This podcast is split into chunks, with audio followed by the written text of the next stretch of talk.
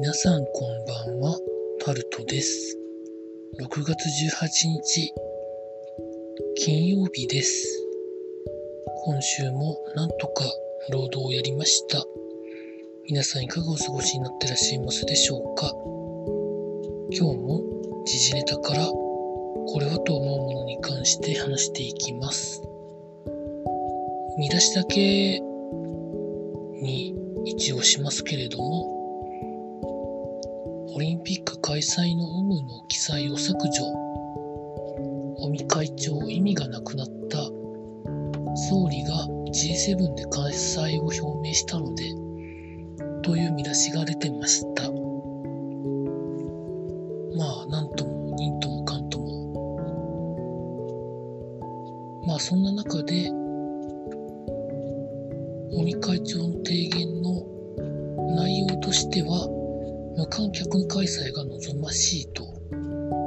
観客を入れる場合でも、観客数のリバウンドじゃなくって、もう一回言いますね。観客を入れた場合でも、感染者数のリバウンドや医療現場の逼迫が起きた場合は、期間中でも無観客に変えたり、緊急事態宣言を出すべきだと提言ということで、最後の最後ででもこれくらいのことしか多分もう言えなくなったんでしょうね。こりが埋まってしまって。という感想を持ちましたね。続いて、見出しだけですけど、アメリカがコロナの治療薬開発に3500億円投資ということで、見出しになってました。続いて、アメリカの通信委員会で中国機器の排除を採択というのが見出しになってました。続いて、大阪の北部の震度6弱の地震があったのになかなかブロック塀の点検が進んでないということも見出しになってました。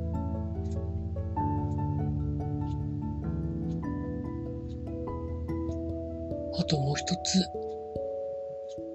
札幌市街地に熊が出たそうで、最終的には射殺されちゃったんですけど、なんで人を攻撃するのかという見出しが出てました。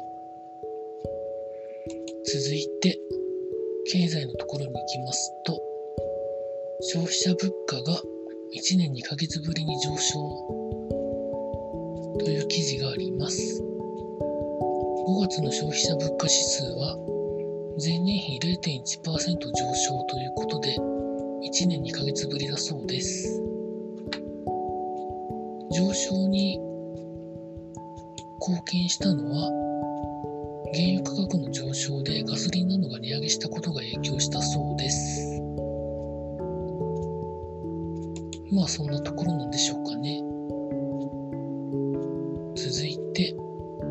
日銀のコロナ支援策を半年延長というのが見出しになってました。続いて、ユニバーサル・スタジオ・ジャパンが6月26日から土日の営業を再開するということが見出しになってました。続いて、ウーバーの配達員9月から労災に加入するということで見出しになってました。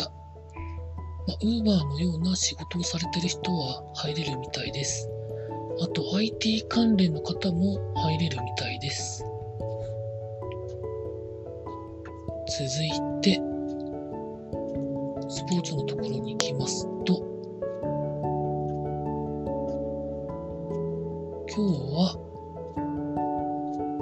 サッカーのオリンピック女子の代表メンバーが18人発表されたということが見出しになってました。あ